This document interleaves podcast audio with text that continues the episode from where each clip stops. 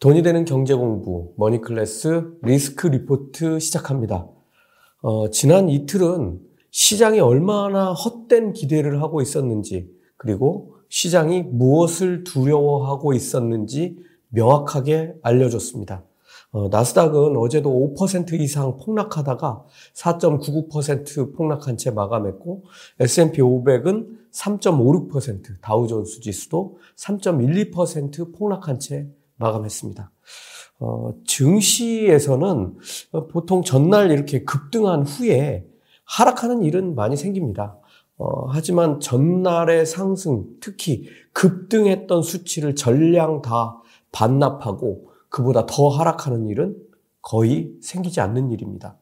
어, 그래서 어제 놀라운 일이 일어난 건데 왜 이런 일이 일어났는지 좀 자세히 살펴보고 앞으로의 전망과 대응 방법도 생각해 보도록 하겠습니다. 우선 첫 번째로 어제와 오늘 새벽 마감한 증시에 대해서 살펴보겠습니다. 전날 증시는 FOMC 이후에 파월 의장이 시장의 예상대로 0.5% 금리 인상을 단행했고 미국 경제는 건실하다 이렇게 얘기했고 0.75% 자이언트 스텝 금리 인상은 없을 것을 시사하면서 안도했고 순식간에 주가가 급등하는 일이 벌어졌습니다. 어, 그런데 시장이 계속 무시하던 몇 가지가 있습니다. 어, 제가 최근 리포트에서 계속 얘기했던 내용인데요. 어, 그 리포트들 제가 다시 열어서 어, 중요한 여섯 가지를 요약해 봤습니다. 어, 이 부분을 여러분들이 놓치지 말고 다시 한번 생각해 보시기 바랍니다. 첫째, 시장은 지금 그동안의 상승에 취해서 거의 2년 가까이를 상승했죠. 상승에 취해서 주변 여건이 최악으로 가고 있는 것을 싹다 무시하고 있습니다. 이건 말이 안 되는 겁니다. 둘째, 국채금리 10년물이 3%를 돌파하면 주가는 여지없이 폭락했습니다. 과거에 그랬다는 말입니다.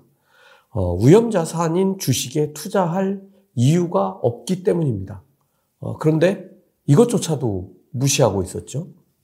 셋째, 시장은 지금 다시 재상승한다는 기대와 폭락한다는 위험 속에서 의미 없는 상승과 하락을 반복해 왔습니다. 이거는 제가 뭐 3% 이상 급등할 때도 좋아할 일 하나도 아니라고 제가 말씀드렸습니다. 급등하는 상황에서 분명히 추격 매수하면 그 다음날 여지없이 또 3% 빠집니다. 그런 거를 지금 계속 해 온 겁니다. 어, 이걸 또 기억을 해야 되고요. 네 번째는 인플레이션에 대응하는 금리 인상 시기가 이미 늦어서 결국은 소비가 위축되고 기업 실적은 하락하고 늦은 금리 인상으로 인해서 결국 경기 침체에 이르게 될 것이다. 이게 아주 중요한 어, 시장에 대한 판단입니다. 다섯째, 시장은 FOMC 0.5% 금리 인상을 불확실성의 해소로 받아들일 것으로 생각하겠지만 저는 아니라고 분명히 말씀드렸습니다. 어, 이것이 곧 시중 금리의 인상이고 주식시장에 엄청난 압력이 될 것이다. 저는 이렇게 말씀을 드렸었습니다. 여섯 번째, 만약 시장이 더 폭락한다면 전 저점을 깨고 내려가는지 확인해야 한다. 어, 이것도 어, 다우존스 지수하고 S&P 500 지수로 말씀드렸고 중간중간에는 어, 나스닥 지수로 말씀드렸었습니다. 이 부분은 뒤쪽에서 다시 살펴보겠습니다. 어, 어제 상황을 한번 보면 주가가 급등했죠. FOMC 뭐 결과가 발표되고 그다음에 파월 의장이 인터뷰를 하고 기자회견하면서 내용들이 계속 나오면서 뭐 3시 반 넘어가면서부터는 이제 완전히 상승으로 방향을 틀어서 급등하기 시작했는데 이렇게 해서 급등 마감하고 나서 투자자들이 곰곰이 생각해 보니까 지금 이렇게 0.5% 빅스텝 금리 인상을 했는데 주가가 이렇게 오를 상황이 아니라는 걸 좀 깨닫게 된 겁니다. 자, 한번 생각해 보시죠. 불확실성이 해소됐다는 말은 그냥 확실하냐 아니냐 이런 게 아니고 뭔가 안 좋은 것이 이제는 현실이 됐다는 말인데 그 영향을 따져봐야 할 일이지 내가 그걸 알게 됐다고 문제가 해결되는 건 전혀 아니죠. 그 현실이 된 것의 영향은 미국 국채 금리의 폭등입니다.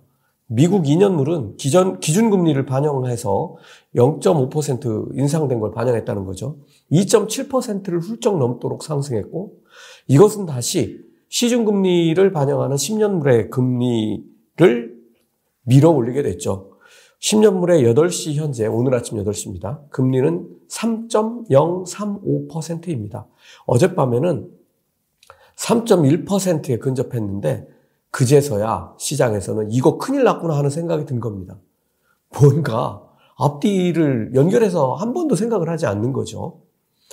어, 이렇게 되면서 인플레이션을 따라가지 못하는 금리 인상, 금리 인상으로 인한 소비 위축, 공급망과 전쟁, 봉쇄, 이런 것들로 인한 외부 여건의 문제, 그러면 공급망 붕괴와 생산 차질로 이어지는 문제들이 부각하고 에너지 위기 등을 생각하면 경기 침체가 일어나지 않는 게 이상한 일이구나라는 걸 깨닫게 된 것이죠.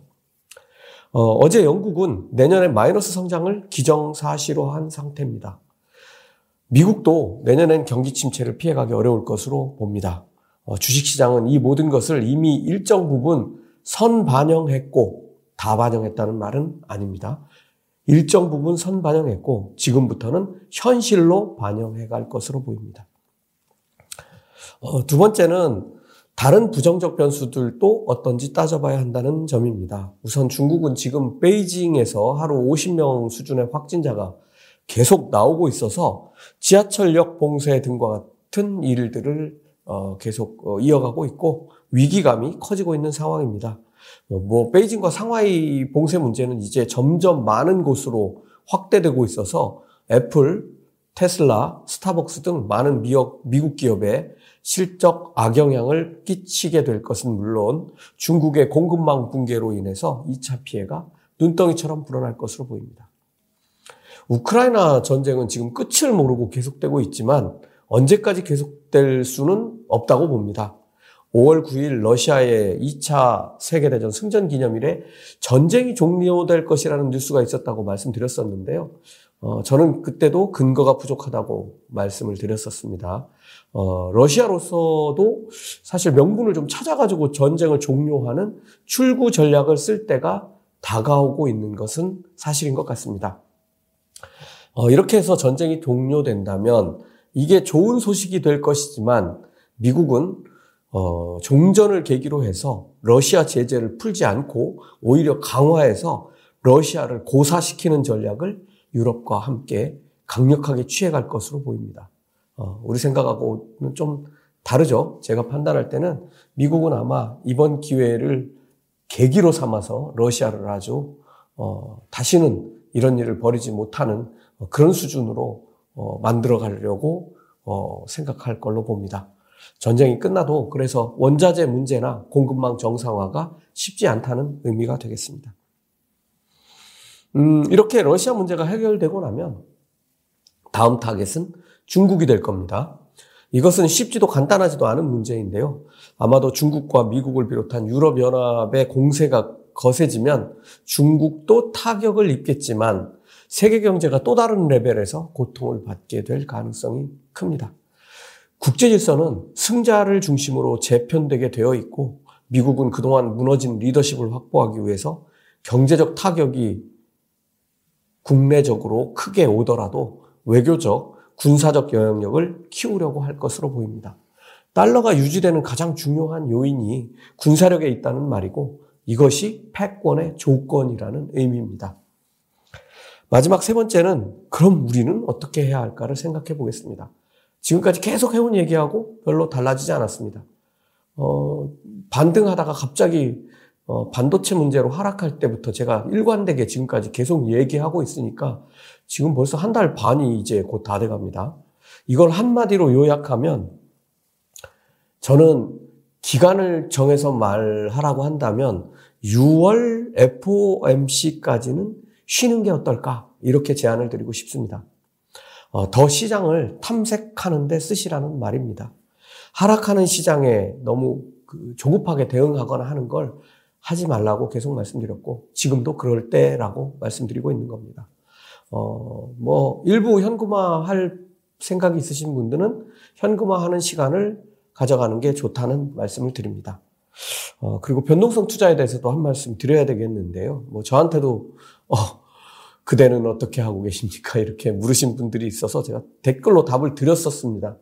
어, 그렇지만 변동성 투자는 그야말로 너무 드라마틱해져서 권해드리기 쉽지 않습니다. 저도 어지러울 정도입니다. 또 변동성 투자가 어, 앞으로 뭐 주가가 좀 빠진다고 해서 반대편으로 똑같이 어, 상승한다는 법도 없습니다.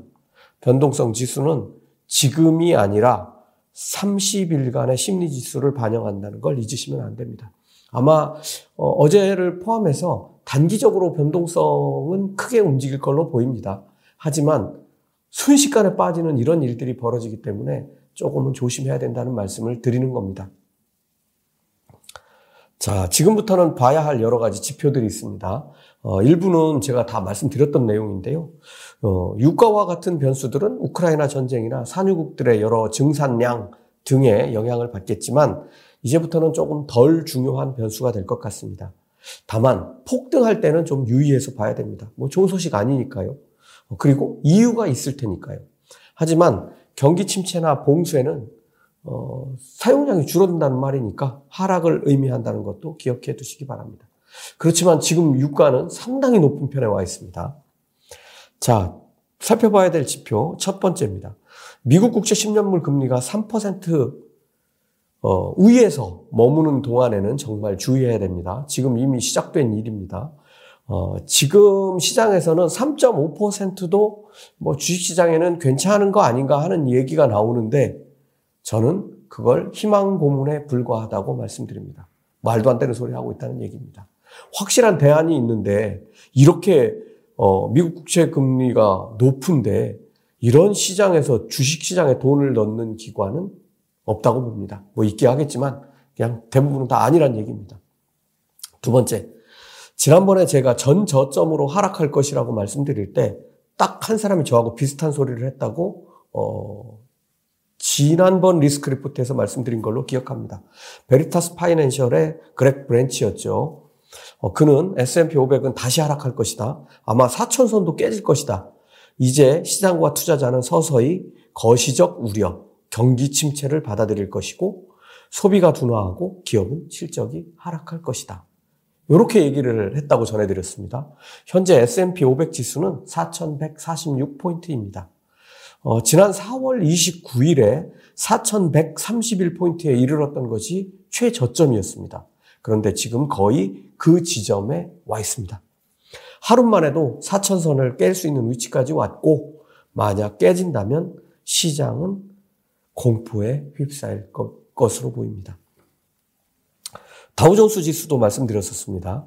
어, 다우존스 지수 기준으로는 전 저점이었던 32,272포인트를 과연 뚫고 내려가는지를 살펴야 합니다. 어제만 해도 빠진 수치가 1063포인트입니다. 어제만 1063포인트가 빠졌는데 32,272포인트까지 727포인트만 남았습니다. 세 번째입니다. 제가 늘상 하는 얘기입니다. 왜 이 종목 안 오릅니까? 라고 묻는다면 정말 이상한 질문을 하는 겁니다. 종목은 경제 상황을 이기지 못합니다. 특별하게 막 엄청난 이벤트가 있는 몇 종목을 제외하고 상승에 기대를 거는 것은 무리입니다. 실적이 어떻더라도 투자를 늘리는 것은 실패 확률이 높아진다는 말이 됩니다. 제가 5월에 반등을 기대하는 것은 뭔가 문제가 있다고 말씀드렸습니다. 아마 많은 걸 놓치고 판단하는 것이거나 문제의 심각성을 간과하는 것일 수 있기 때문이었습니다. 어, 지금은 그런 말 거의 쏙 들어갔죠. 미국이 이렇게 되면 한국도 같은 상황에 빠지게 됩니다. 지금 한국은 당장 금리를 기준금리입니다. 기준금리를 올리지 않으면 외국 자본 유출을 감당하기 어렵게 됩니다. 외국 자본 유출, 특히 주식시장에서 어떻게 나가죠?